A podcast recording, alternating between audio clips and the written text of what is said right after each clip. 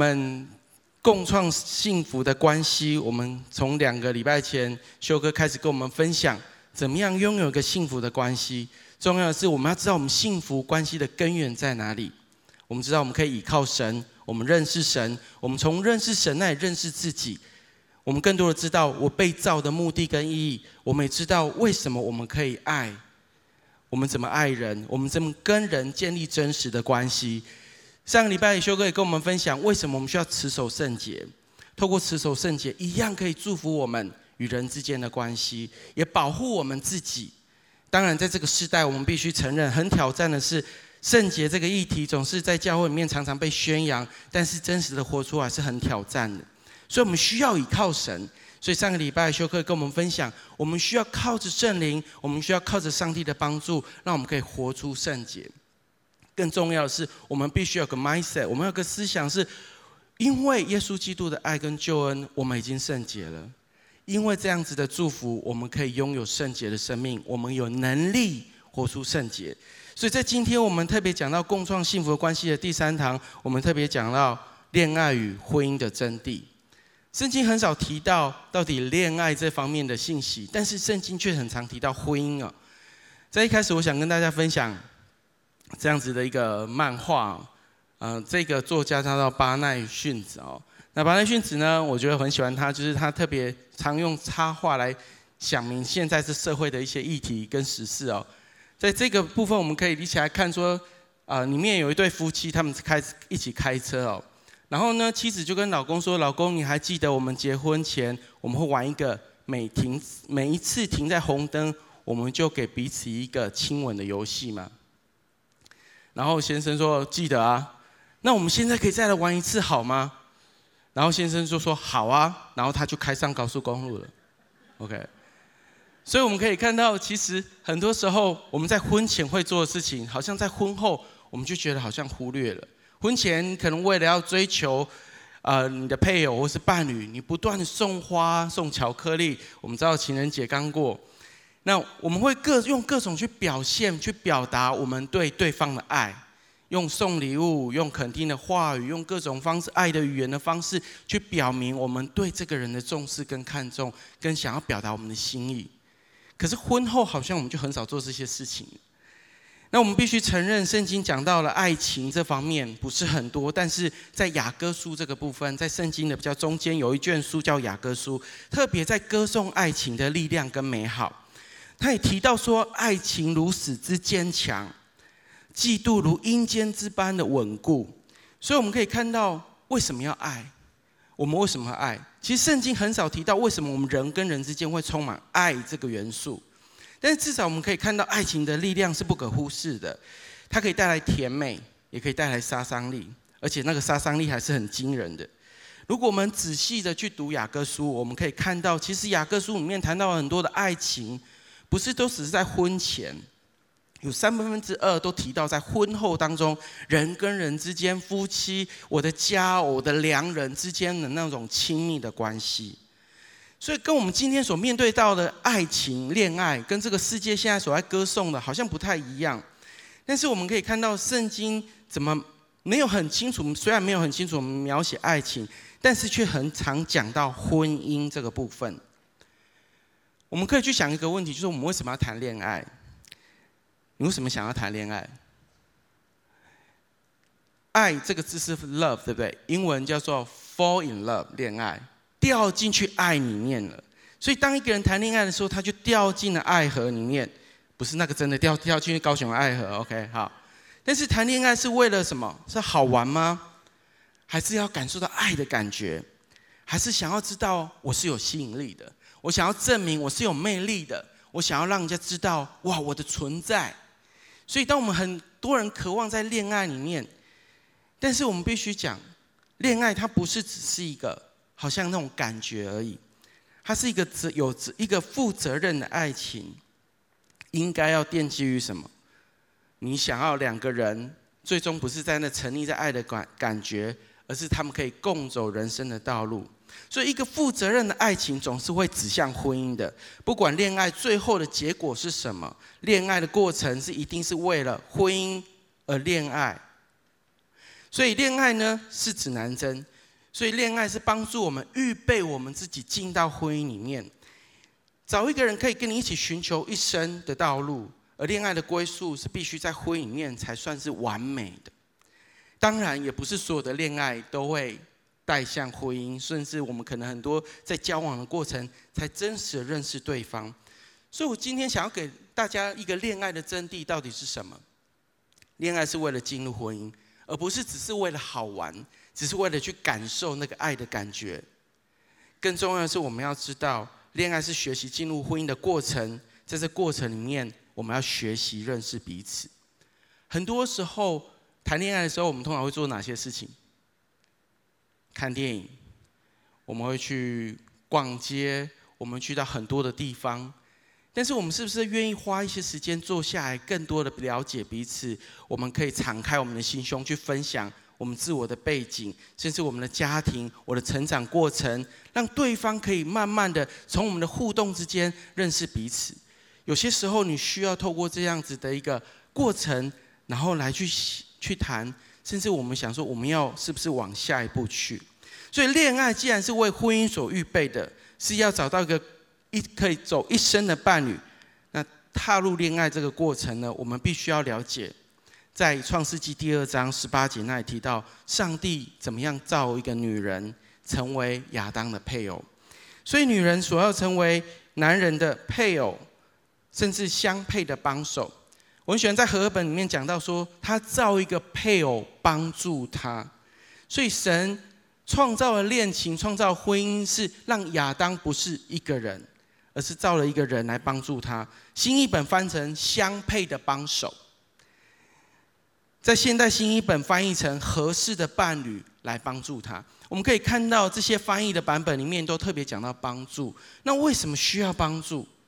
为什么在婚姻里面，亚当需要一个人来帮助他？上帝很好玩，上帝在创造完这个世界，造了在第六天造了亚当。我们看到造了亚当之后，亚当开始为所有的动物命名。他也在动物当中去看见，哇，神的创造是何等的美好。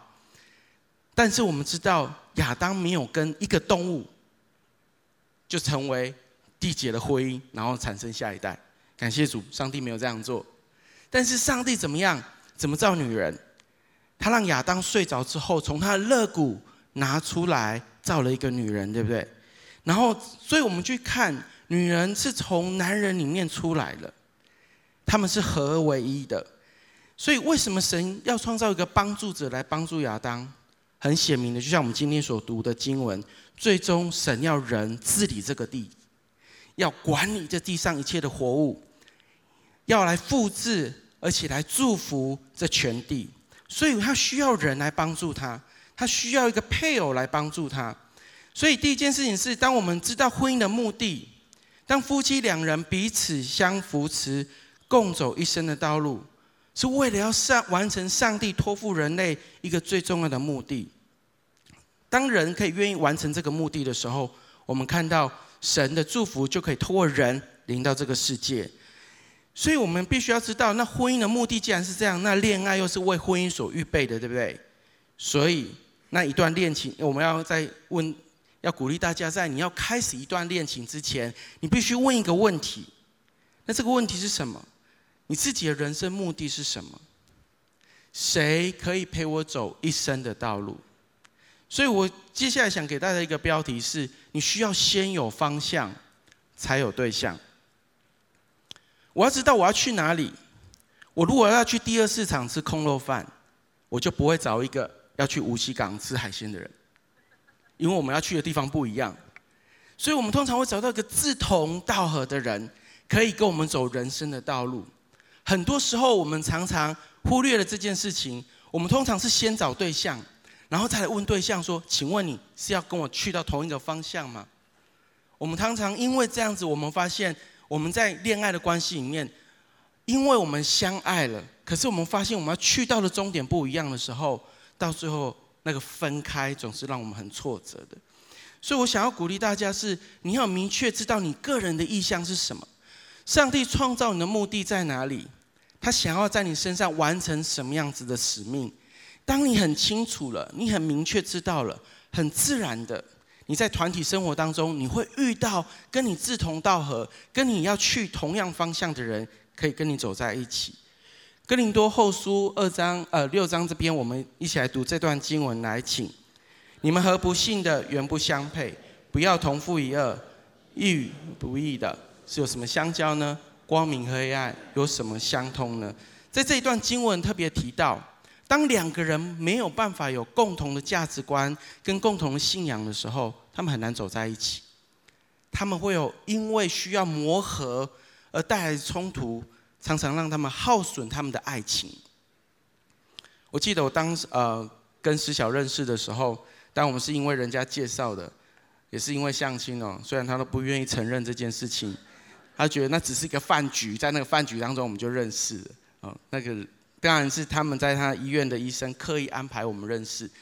在我们记得我那一天晚上，我们有机会认识聊天，我们开始分享我们在过教会的生活。我那时候明确知道，我想要娶一个基督徒，不只是一个基督徒，是一个爱主的基督徒，是一个愿意服侍神、愿意渴慕神的国度、愿意真的是很热心的来服侍神的一个姐妹。所以我当时就在跟她聊天的过程，我就问她说：“请问你一个礼拜花多少时间在教会？”OK，然后我觉得我当时很了不起，因为我觉得我过去我一到五都很努力的工作，一天工作。至少十二、十三个小时以上，然后我的六日就完全分别给神，所以我的六就去到教会服侍青少年。我记得我礼拜六通常中午就进到教会，到晚上十点才回家。你知道青年都是越夜越美丽的。然后礼拜天一大早我就进到教会，带着年轻人开始祷告，然后开始敬拜。所以我们早上有祷告会，然后中午有一些会议开会，到下午我才回家。然后又礼拜一又一个礼拜开始。所以我在跟思小分享的过程的时候，就跟我太太那时候讲说：“那请问你一个礼拜花多少时间在教会？”那那我时候我还跟近期教会不熟，因为我之前是别的教会。他跟我说：“我一礼拜有四天在教会。”然后那时候发现我输了。我说：“你怎么会有一个人四天在教会？你又是外科医生，你怎么可能这么多的时间在教会里面？”他说：“我礼拜二晚上有领袖之夜，所以我一下班我就冲往教会冲。”然后呢，我的礼拜五，当时他是敬拜团的呃团长，所以他说我需要练敬拜，礼拜晚上要练，礼拜天早晨的敬拜，然后我需要啊、呃、花很多时间在一样下班就去去到教会，然后礼拜天六一大早我就需要开很多的会议，然后有时候守望，下午要跟着青年练敬拜团，然后之后晚上的青年欢庆，有些时候他们要呃要带领青年欢庆，礼拜天更不用讲了，一早。就八点钟就要到教会，然后开始一整天在教会的服侍。哇！我那时候想说，我以为我已经够多时间了，所以想不到近期教会的弟兄姐妹，OK。我那时候觉得有一个人可以愿意花这么多时间的摆上，所以你知道，当我们愿意走在一起的时候，当我们缔结婚姻的时候，我们从来不会因为教会的服侍。从来不会觉得说哇，你花太多时间在教会而有些争执，而我们在每一次看到彼此在服侍神的时候，不管在任何场合，在守望约谈或是在台上服侍的时候，我们总是觉得天哪，你真的是最美最帅的那一位。在这里讲到的是，当我们有共同的信仰，我们有共同的价值观。对一些人来说，他觉得我不需要找到一个跟我共同信仰的人。因为信仰对他可能是不重要的，可是我们必须承认，信仰所带出来的是影响很深远，是影响一个人的生活，影响人怎么看待事情，影响在遇到挑战挫折的时候，他怎么去面对。所以有共同的信仰所缔结的婚姻是美好的。所以我想要鼓励大家是，你很明确的知道你要什么。我想要。来邀请大家一起念这段经文，加拉太书五章二十二三节，我们非常熟悉，我们一起来读来，请。圣灵所结的果子，就是仁爱、喜乐、和平、忍耐、恩慈、良善、信实、温柔、节制。这段经文我们非常熟悉，讲到圣灵的果子，圣灵果子有九个面相。所以在这里，我想要问大家是多少人？你希望你有这样子，有有一个配偶或是一个伴侣？或是你想要结婚的人，他充满这样子有圣灵果子的人，有吗？OK，你希望这样子的，哇！如果有一个人，他生命当中充满仁爱、喜乐、和平、忍耐、恩慈、良善，他做任何事情的态度都非常的好，他内心充满了爱，充满总是很喜乐。他是个 peacemaker，他去到哪里总是可以跟人的关系非常的良善，然后他总是很温柔，做任何事情都非常的节制，不会让人觉得哇，这样子的人真的是很棒，可以很喜欢这样子的朋友。有多么多少人希望你的配偶伴侣是这样子的？那我要鼓励你，当你想要找到这样子的人之前，让自己先成为这个样子，让我们每一个人的生命当中是充满仁爱、喜乐、和平、忍耐、恩慈、良善、信实、温柔、节制的。让我们的生命里面充满这样子的时候，相信我，很快你就遇到那个对的人出现，你就会找到一个跟你一样愿意奔跑前面道路的人。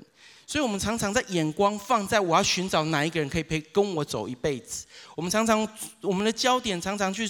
打开我们眼睛，开始找，到底在小组面、在区里面、在教会里面，到底谁可以跟我一起走人生的道路？我鼓励你把焦点再一次放回自己的身上，开始检视自己。你渴望找到一个对的人，鼓励你先成为那个对的人。让我们预备自己，让我们更多装备自己，让我们跟神的关系非常的要好，让我们的生命可以充满圣灵的果子。在这个时代，我必须说，谈恋爱是一个很大的挑战，因为诱惑试探非常的多。这个时代，我们常常讲的是方便，我们不太讲尾声。很多时候，当今天我们感觉对了，feel 对了，我们就在一起；如果我们感觉不对了，feel 不对了，我们就分开。我们很快速的进到关系里面，我们很快的离开关系，因为我们不知道自己要什么。所以，我们行事怎么样才有分寸？是靠着自己的意志力吗？是靠着自己的理性吗？还是我们每一次都被感情冲昏头了？我们忘记我自己是谁，忘记我自己要什么，然后到最后总是分手收场。所以我想要挑战各位：当你要预备你自己的时候，先靠着上帝抓住神的话，才能够按着神的样子、神的期待来过一个圣洁的生活，甚至怎么预备自己。我很喜欢提姆凯勒在这里分享到，他说讲到圣经的爱情，讲到爱的定义是什么？提姆凯勒在这里讲到说，主要不是讲一个感觉，不是都在讲感觉而已，而是爱的最重要基础是一个尾声跟一个应许。爱情在感觉的之后，它是个选择，它是做一个很重要的选择。所以很重要的是，当我们在预备自己，不管是单身的弟兄姐妹。或是你进到的关系里面，你现在开始预备你的婚姻，预备你的婚礼。我想要鼓励你再次来检视你自己，你的方向跟你的对象是一致的吗？在你的生命当中，你是成为对的人吗？在我们要看婚姻的真谛到底是什么？但我们知道圣经没有讲到很多的恋爱，但是大量的提到婚姻，所以我想要给大家接下来的标题是：婚姻是神神圣的设计。神是这个婚姻的设计者，他也把这个说明书给你，告诉你怎么使用。那个说明书就是我们今天所看到的圣经。我们知道，在以弗所书第五章那里讲到夫妻该怎么相处，在哥林多那里，保罗也不断的提到我们怎么样夫妻该怎么彼此敬重，该怎么彼此尊重。所以，圣经其实是很有教导我们该怎么过夫妻生活。在很多的地方，甚至怎么样建立家庭，怎么样拥有下一个世代，神都很清楚的明确在他的话语面告诉我们。在马太福音十九章三到六节，我们一起来读这段经文，来，请。人无论什么缘故都可以休妻吗？耶稣回答说：他起初造人的是造男造女，并且说，因此人要离开父母，与妻子联合。两人成为一体，这经你们没有念过吗？既然如此，夫妻不再是两个人，乃是一体的。所以神配合的人不可分开。我很喜欢耶稣回答法利赛人的方式。当法利赛问他说：“人可以离婚吗？可以休妻吗？”耶稣却告诉法利赛人：“谁是婚姻的设计者？谁创造了婚姻？”神所配合的人不可分开，不只是婚姻里面的人，或是外面的人，都不可以分开神所缔结的婚姻。为什么？神既然创造了婚姻，那代表这个婚姻会不会失败？如果神是这个婚姻的设计者，神创造了人之间的婚姻，那这个婚姻会失败吗？是不会失败的。神创造的一切，他都看为是好的。上帝在设定婚姻之前，他就知道我要把设计这个婚姻是要带来祝福，不是带来咒诅，是要带来让下一个世代更荣耀。而不是让一个世代更亏损，所以一个设计婚姻的人，他的背后他的意念是好的，可是我们必须承认，今天的离婚率是百分之五十，这个世界不再讲究婚姻，不再看重婚姻，那为什么？我们所以，我们必须回来去问这个设计者：你当初设计这个婚姻的目的到底是什么？你想要带来什么样子的祝福在这个地上？所以，我们要来看第一个标题，我想给大家的。是婚姻是要彰显神的形象，婚姻要彰显神的那一个样貌。我们看到起初神造人，他按着他的形象样子造男造女，所以我们刚才一开始读到的主题经文，在那里讲到神按着说他是我们的形象，我们特别看到三位一体的神，圣父、圣子、圣灵，也嗯、在这个部分。希伯来原文叫 Elohim，Elohim 这个字呢，讲到是一个三位一体的神。所以当当我们读圣经的时候，我们会看到我们，因为这三位一体的人，他们住在一起，说我们要按着我们的形象，按着我们的样式造人。所以我们看到上帝，因为他们的合为一，他们觉得他们想要复制他们自己在这地上，所以他们就创造了人类。所以。创世纪一章二十一节，我们一起读这段经文。来，请神就照着自己的造人，乃造他的造男造女。所以我们可以看到，圣父、圣子、圣灵他们的感动底下，他们觉得我们要造人，我们要让这个地上充满我们有一样样子的人类，让我们在这地上祝福所有的人。我们所以我们可以看到，神只造了亚当。然后造了夏娃来帮助亚当，让他可以完成人类的命定。我请问你，三位一体的神，到最后便创造了两个人，有办法完全代表神吗？你们觉得亚当跟夏娃，如果在人没有堕落的时候，他们是不是可以完全呈现神的样子？可以吗？好，我们来看，很多时候，如果我们假设男人是基督。女人是圣灵的话，当一个婚姻里面完成神所创造人的目的，让男人女人中间有神的介入，他们一起在神的遮盖底下缔结婚姻，过夫妻生活，他们可以完全彰显神的形象。这个世代，我们可以看到婚姻是破碎的。许多婚姻的破碎所带来的影响力，不是只是在夫妻之间而已，不是离婚这么简单。我们可以看到，当他们有孩子的时候，对孩子的杀伤力是非常大的。所以没有办法有一个完整的爱被这个世界显明出来。而神设计婚姻的背后跟目的，是要完全彰显他爱的样子。我想要大家回顾一下，如果在座你是夫妻，或是当如果你现在在谈恋爱的话，回想一下你最甜蜜、最相爱的那一刻，想到了吗？OK，哎，有一些人可能哎，那是什么时候？那一个最甜蜜的时候，你知道那一个时候所表明出来的爱是神他自己。因为什么？我们记得修哥跟我们分享，神就是。爱，如果神是爱的本质，当人跟人之间彼此相爱的那一刻，你就把上帝的形象给表明出来了。当一个男人、女人坠入爱河的时候，他们生命所显露出来的是神的样子。当然，如果他们的婚姻里面有神的介入，就是完美。同样的，我们可以看到，当亚当醒过来的时候，发现夏娃。第一件事情就是，我们看到神把夏娃带到亚当的面前，亚当开始歌颂夏娃：“这是我骨中的骨，我肉中的肉，何等的美丽，何等漂亮的一个女人。”圣经接下来让我们看到创世纪第三章，蛇就出现了，蛇就引诱了夏娃。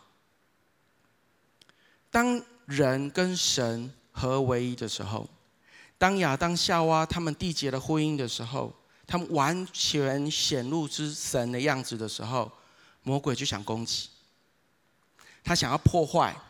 他想要破坏这个关系，因为他知道，当这个关系所完全呈现的时候，他所显露出来的是神最原始的那个三位一体的样貌，是神爱、神的怜悯、神的恩典在这个地上。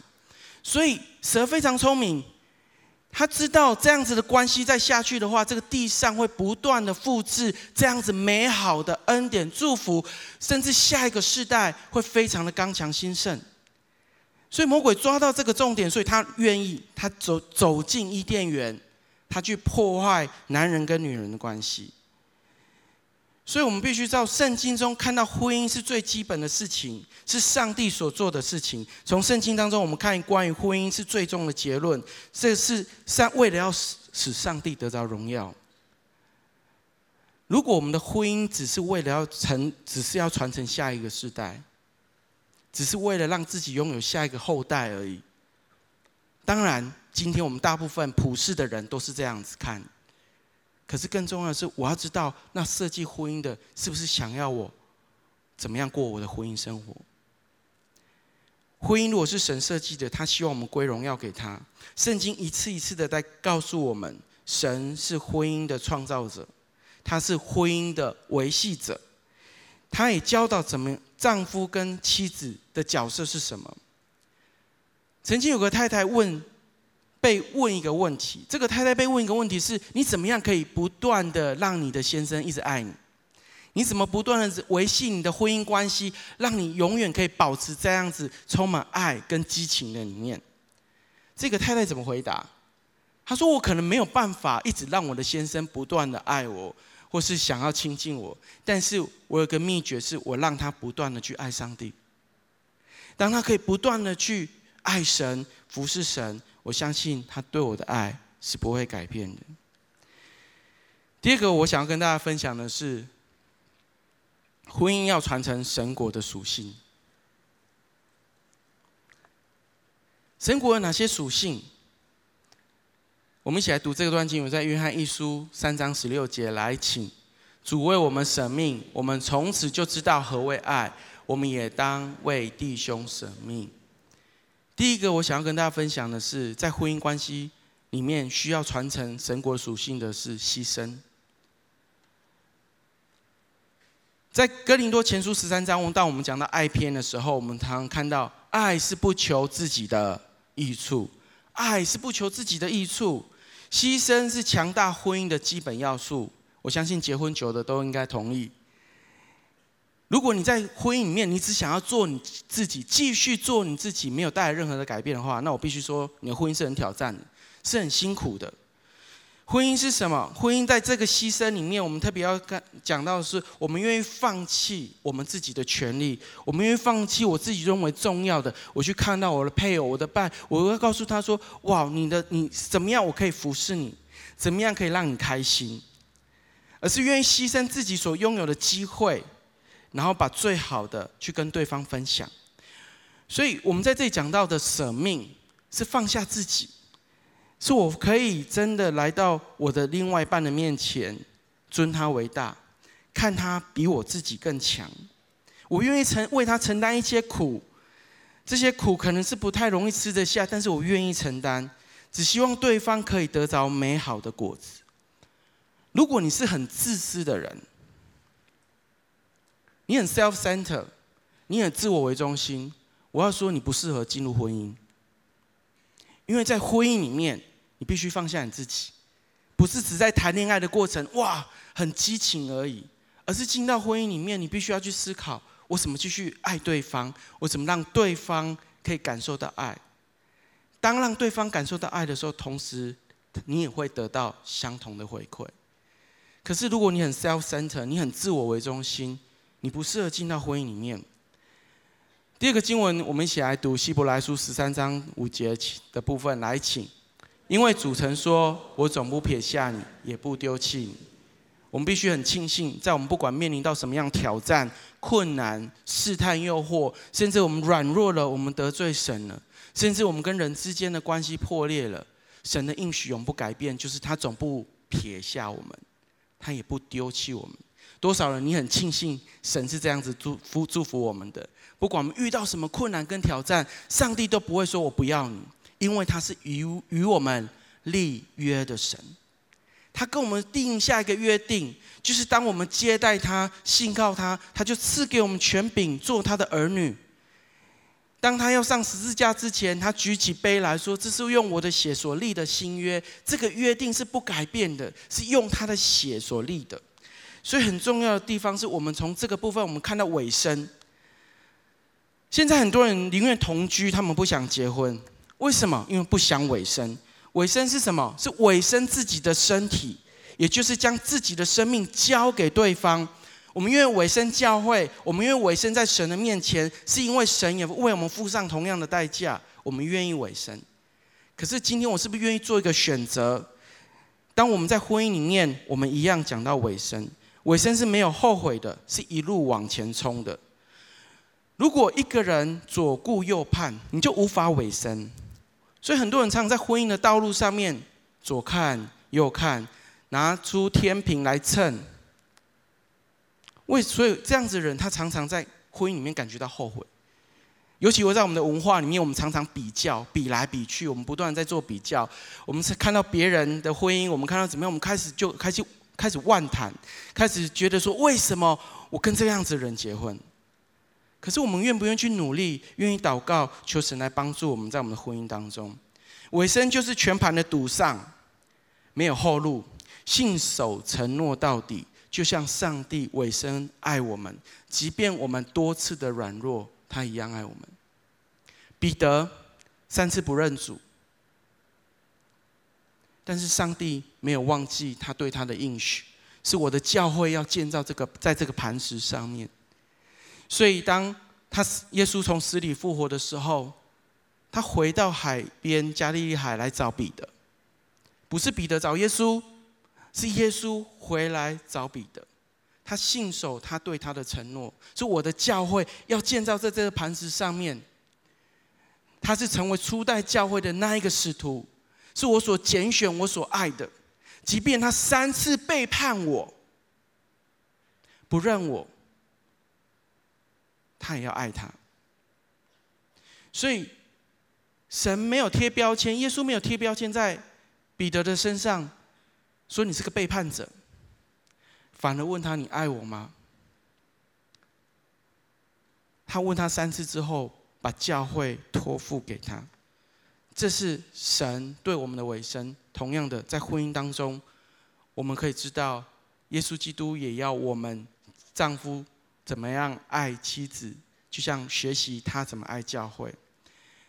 约翰福音十五章十二节，我们一起读这段经文来，请你们要彼此相爱，像我爱你们一样，这就是我的命令。相爱，在婚姻当中，我们学习相爱。天国需要传承，它一个很重要的属性是爱。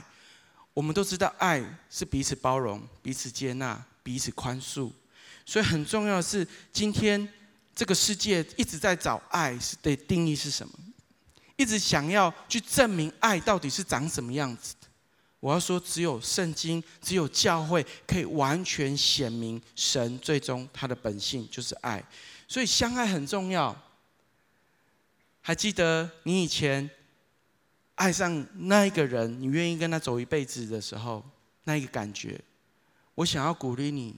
在你的婚姻里面，常常去想起那起初的爱，让你们的爱可以不断的充满恋情的感觉。以弗所书四章三十二节，我们再看到另外一个属性，我们一起读来，请，并要以恩慈相待，存怜悯的心，彼此饶恕，正如神在基督里饶恕你们一样。可以把彼此饶恕圈起来。饶恕，饶恕是什么？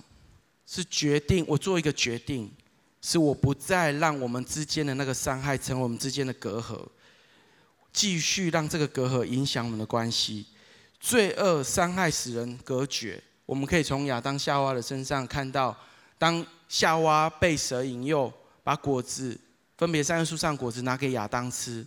当神来问的时候，问说亚当为什么你会吃这个果子？亚当第一个反应是什么？是你那个创造那个女人给我吃的。你可以想象当时夏娃的心情是什么？婚姻当时就出现问题。我们可以看到当下就带来一个极大的隔阂。唯有饶恕可以除去这样子的拦阻。婚姻是两个人共共同愿意。在双方的约定底下组成的，所以没有单方的输赢，所以你不可能在婚姻里面谈输赢、讲道理。在因为婚姻中讲爱不是讲道理的地方，婚姻是双赢双输的地方。如果你坚持选择不饶恕，婚姻就进入了有理没有爱的地方。很多时候，我们常常在婚姻里面，我们常常在讲道理，是你错了，是我对。很多时候，我们都是。要在争对错的时候，你会发现，婚姻带来极大的裂痕，极大的冲突。可是，可不可以想到，为什么你愿意爱他？就是因为那个差异性，不是吗？因为他跟你不一样，所以你可以选择爱。我们知道，人跟人之间相处一定会有摩擦，但是这个经文提醒我们，存怜悯的心。彼此饶恕，就像基督饶恕我们。基督帮助我们成为一个美好的榜样，怎么样过婚姻生活？有一个神学家卢云，我很喜欢他所分享的：婚姻是一种职分，对基督徒而言，这个职分是要彰显出上帝的同在跟神的全能。请大家不要忘记，婚姻不只是上帝的祝福，更重要是要显明他的存在在我们每一个人生命当中。所以，我们怎么样可以不断的维系婚姻，让婚姻真的是长保新鲜，甚至我们觉得婚姻当中可以充满喜乐。保罗提醒我们：忘记背后，努力面前，向着标杆直跑，要得到上帝在耶稣基督里面要赐给我们的奖赏。当我们不断的讲到这个世界需要了解牺牲是什么，委身是什么，相爱是什么，饶恕是什么。唯有在神所设计的婚姻里面，可以完全的表明出来。第三个，我想要给大家讲到的婚姻真谛是什么？是要背身属神的家庭。婚姻这个关系是神所设立的，婚姻里面可以充满神的爱、怜悯跟神一切的属性跟牺牲。但是我们更重要的是，婚姻同样的是神所要孕育下一个世代的地方。神所要透过这样子缔结婚姻，让两个人因为彼此相爱，可以产生出美好的果子，让这个果子可以不断的延续这样子美好神的祝福。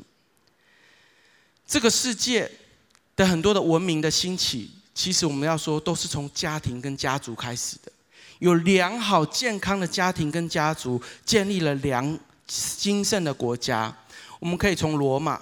从希腊、从巴比伦、从圣经里面讲到亚述帝国，这些曾经非常强而有力的文明，在这个地上曾经真的是辉煌的影响这个世界。可是他们今天一个一个衰败了。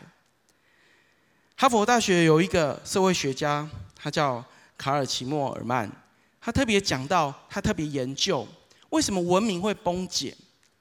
他发现文明的崩解是因为家庭出了问题。所以他在一九四七年，这个人现在已经过世了。卡尔在一九四七年的时候，就对美国发出一个警讯，他说：“美国，你要注意，有一天，当我们如果这些问题出现的时候，也代表着国家准备要衰败了。”所以卡尔特别就讲到说，当一个文明要瓦解之前，婚姻是失去作用的，离婚是跟吃饭一样没两样。所以婚姻就开始不被看重、不被重视，甚至人也不重视婚礼。第二个，他讲到男人跟女人会互相竞争，也是一个文明要崩解之前会发生的问题。我们必须知道，神的创造是有次序的，神先造男，再造女，神有他的次序。当我们在神的次序底下来运作的时候，所带出来的是什么？是极大的祝福。第三个，他也提到说，要崩解之前，我们看到育儿变得更加困难。我们看到少子化在台湾，在全世界越来越严重。我们可以看到很多青少年的悖逆。我记得我以前都很少看到新闻，就是青少年杀死父母、父母杀死儿女的。但是我们可以看到，今天我们整个台湾社会里面充斥着这样子的新闻、这样子的事件。第四个，他讲到通奸是可以庆祝的，人跟人之间不再讲到忠诚，不再讲到委身。所以卡尔在一九四七年就提醒了美国。有一天，当你看到这些现象发生的时候，你要小心，因为一个文明将要崩解。我们可以看到，今天许多的社会环境，许多的国家充斥这样子的问题，所以我们必须起来祷告，我们必须要开始宣扬婚姻的价值跟目的。马拉基书二章十五节，我们起来读这段经文来，请。虽然神有灵的余力，能造多人，他不是单造一人吗？为何只造一人呢？乃是他愿意得尽虔诚的后裔，所以当谨守你们的心，谁也不可以诡诈待幼年所娶的妻。上帝在马拉基这边透过先知提醒以色列百姓：你要对你的妻子、对你的家庭忠心，你要爱他们。如果你不爱他们的时候，连你所献上的祭物也不蒙悦纳。我没有把整段的经文放在这里，但是在这里，上帝特别提醒他：为什么从一个人，从亚当夏娃要造万族万民？目的是他想要这世界的人从这一族得敬虔的后代，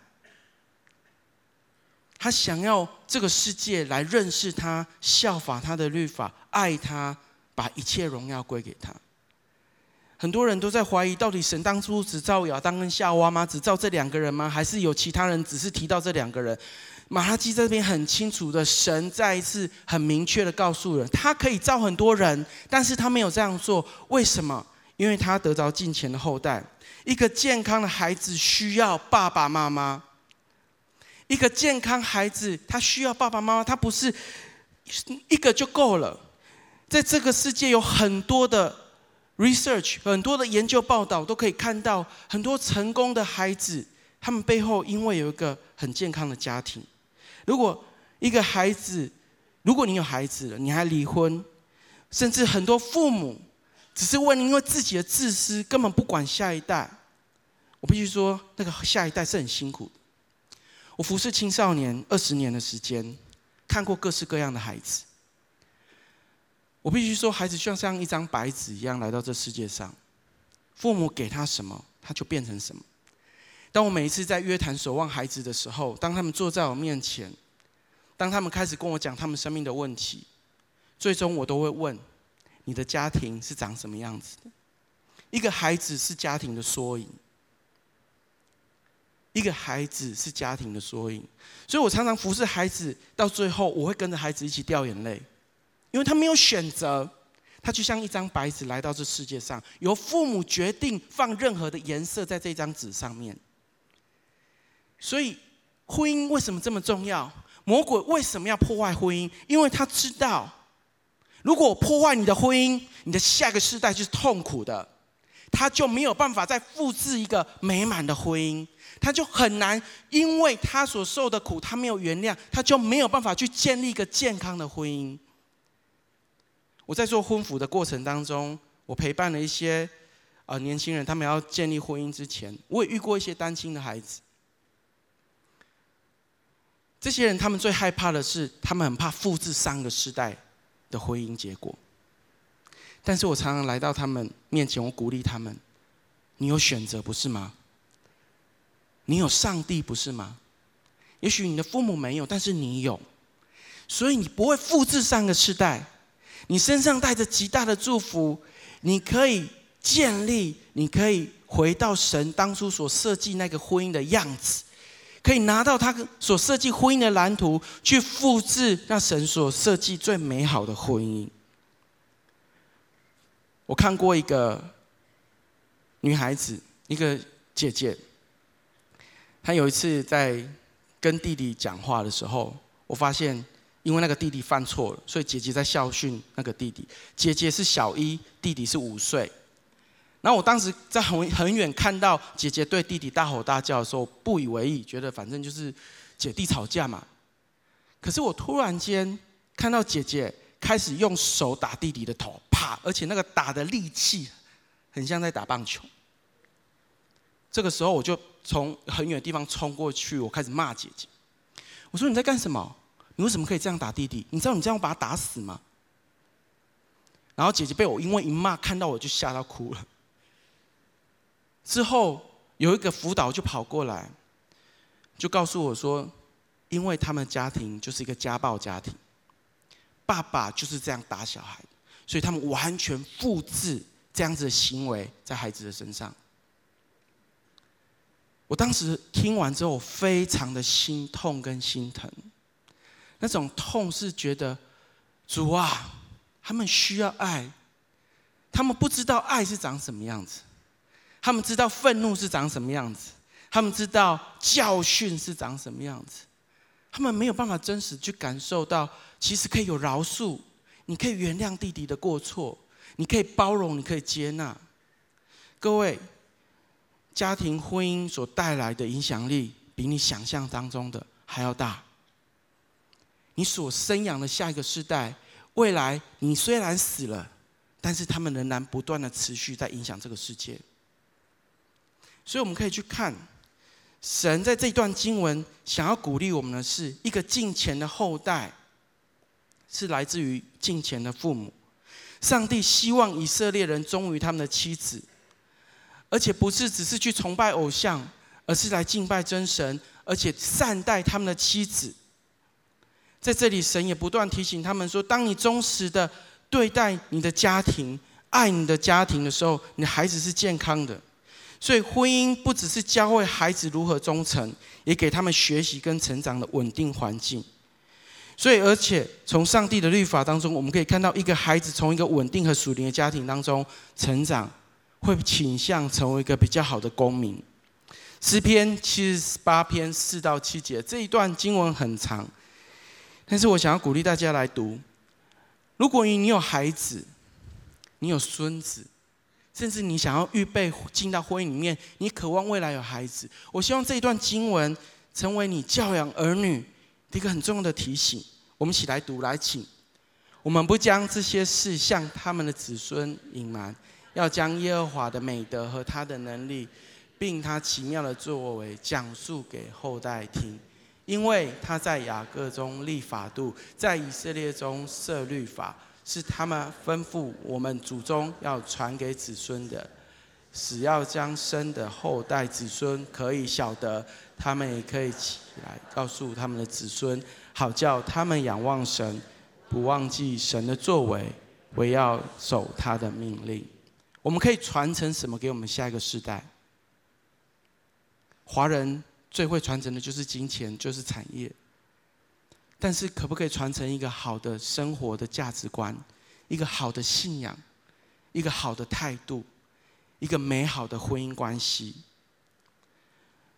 最后，我用这一句经文做总结。我们非常熟悉，在雅各书八章七节：“爱情重水不能熄灭，大水也不能淹没。若有人拿家中所有的财宝来换爱情，就全被藐视。爱是无价的。”没有任何的这世界上任何的价钱可以来定义爱情。同样的，坚贞的爱情是经得起磨练、各种考验、压力、创伤、试探。爱的火焰是不会熄没的。坚贞的爱是无价，不只是一个享受，而是一个使命跟责任，是一个选择。不是只是一时激情的满足，而是可以持续到永远的。当两个人结婚之后一起生活。他们可能每常常会出现摩擦，但是除非有真爱在他们当中，婚姻才有办法继续延续。而且婚姻的延续不但是要感情来维系，不是只是理性而已，更重要的是他们要起来为婚姻、为自己的家庭来征战。我再一次说，这个世代我们需要起来为婚姻的价值征战。教会需要告诉这个世界，爱是长什么样子。幸福的婚姻是长什么样子。所以我常鼓励年轻人，预备自己，装备自己，让自己成为更好的人，让自己知道我为什么选择婚姻，不是只是选择一段恋情而已，而是我知道这个恋情所带到最后的结果是什么。我们一起来祷告。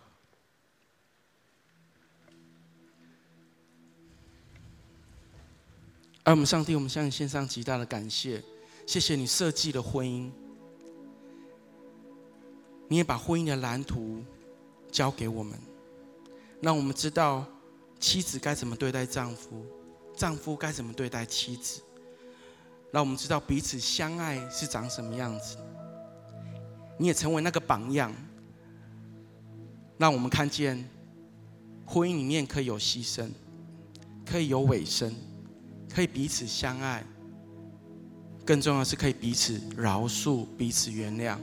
所带来的是极大的祝福跟恩典。在我们当中，也许有一些人，你常常迫切为你的婚姻祷告。我觉得今天神要来鼓励你，回到他所设计的婚姻蓝图，让神介入在你的婚姻当中，让你的家成为基督掌权的地方。把你的儿女、把你的配偶交在神的面前，为他们祷告。当我觉得，当我们愿意开，当我们祷告的时候，神就把他的祝福、他的恩典要临到我们的婚姻跟家庭里面。在座也许有一些人你是单亲，我觉得今天神要安慰你，即便因为过去的一些问题、伤害、背叛，所以今天你来到这个地步，但是我觉得神的救赎没有改变，上帝的爱不改变。神今天要给你极大的安慰，而且要祝福你，也兴起刚强的下一代。如果你的孩子他虽然是在单亲家庭里面长大，但是他要因着你而认识这位爱他的神。如果你还在预备自己要进到婚姻的弟兄姐妹，为自己祷告，让神的爱充满在我们里面，让我们不是只是个领受者，而是可以可以给予。也可以把上帝的爱给出去的人，所以天父，求你来祝福我们。我们将我们的婚姻家庭交在你面前，求你来祝福，也来带领。即便我们的婚姻好像很多的问题、很多的挫折，但是我们知道，你向我们所怀的意念是好的。你要你的你要祝福我们的婚姻是美满的，是幸福的。就像你当时所设定的一样，主要帮助我们可以在婚姻里面牺牲、饶恕彼此，可以委身，到最后我们可以永远彼此相爱，就像你爱我们一样。祝福我们，带领我们。如果你是第一次来我们当中，你还不认识这位上帝，我要做一个祷告，来邀请这一位耶稣进到我们生命当中，来祝福你，来带领你的人生。这位上帝，他所要给你的。是充满爱跟恩典的，好不好？我邀请你跟我一起这样子祷告，说：“亲爱的耶稣，在这个时候，我打开我的心，邀请你进到我心中来，做我的救主，以及生命的主宰，饶恕我的过犯，饶恕我的赦免我的罪，赦免我的罪带领我的人生，带领我的人生进到最幸福的样子。”进到最幸福的样子。我将我自己交在你面前，将我自己交在你，这样子祷告，这样子祷告，是奉耶稣基督的名，是奉耶稣基督的名，阿门。如果你跟我做这祷告，我非常恭喜你，我也邀请你继续的来教会，委身在教会，好不容易站立，我们用这首诗歌来回应神。我生命气息全然为你，如同香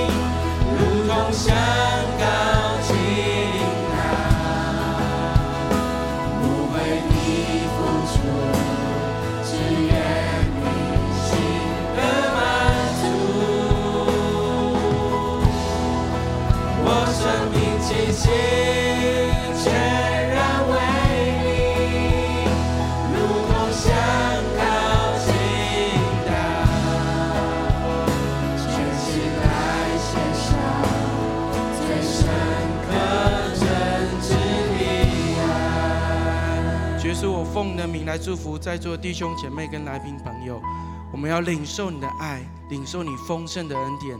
我们要建立刚强兴盛的家庭，因为你的爱、你的恩典永远够我们的用。祝福我们身心灵都健康，这样感谢祷告赞美奉主耶稣基督的圣名，阿门。我们拍手归荣耀给上帝。